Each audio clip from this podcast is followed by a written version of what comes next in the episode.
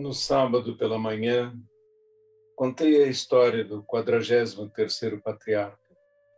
O mestre perguntou ao discípulo: "Me diga o que está além das palavras e do silêncio".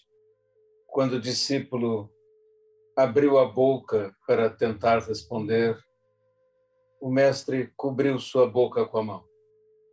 Neste momento, o discípulo teve um grande despertar.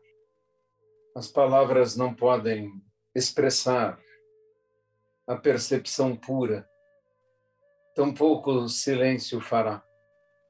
Essa percepção pura é aquilo que procuramos, silenciando nossa mente, estabilizando nosso corpo, esquecendo de nós mesmos, além do silêncio além das palavras. Ali está. Não pode ser explicado a ninguém, só podemos apontar um caminho.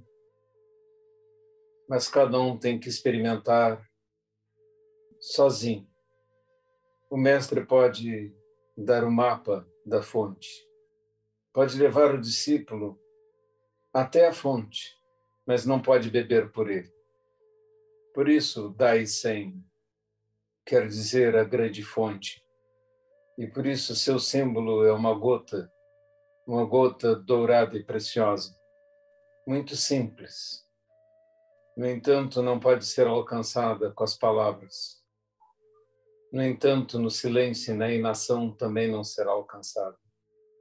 E por isso, este caso é além das palavras e além do silêncio.